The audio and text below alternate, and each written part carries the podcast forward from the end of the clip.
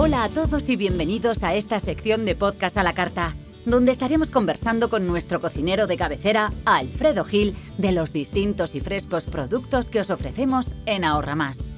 Good morning, Alfredo. ¿Estás a dieta? Te veo en los huesos. A dieta, ¿qué va? Simplemente me preocupo por alimentarme bien. Aunque entiendo que lo dices porque hoy vamos a hablar de los huesos de santo, ¿no?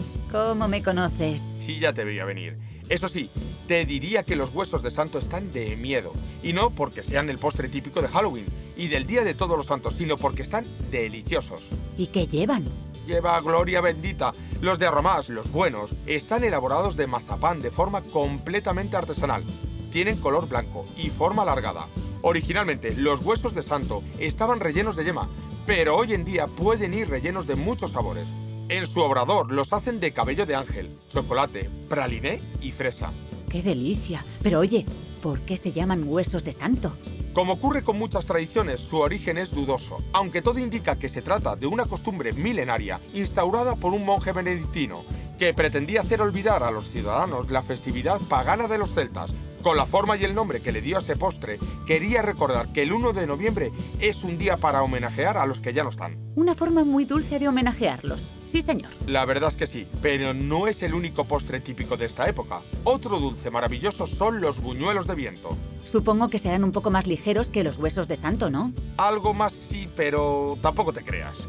Los buñuelos de viento son bolas de masa que se fríen en aceite caliente. La masa, así frita, puede llegar a doblar su volumen y es por esta razón por las que se les denomina con el apelativo de de viento, es decir, hinchados. Y déjame adivinar, en Ahorra Más también los hacen riquísimos. Tú lo has dicho. En sus tiendas se pueden encontrar rellenos de nata, trufa, crema de moca, crema, cabello de ángel, crema sabor limón y crema cacao.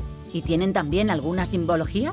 Bueno, pues cuenta la tradición que cuando te comes un buñuelo sacas un alma del purgatorio, por lo que si es verdad creo que yo habré sacado miles y miles. Y yo voy a ayudarte a rescatar unas cuantas almas más, porque me están entrando unas ganas de buñuelos y huesos de santo que no veas. Así que no pierdo ni un minuto más y me voy a por cuarto y mitad de unos y a por cuarto y mitad de otros. Hasta luego, Alfredo. Y a vosotros, ya sabéis que la mejor manera de preparar una comida diferente y siempre fresca es con los productos de Ahorra Más. Porque lo bueno empieza aquí.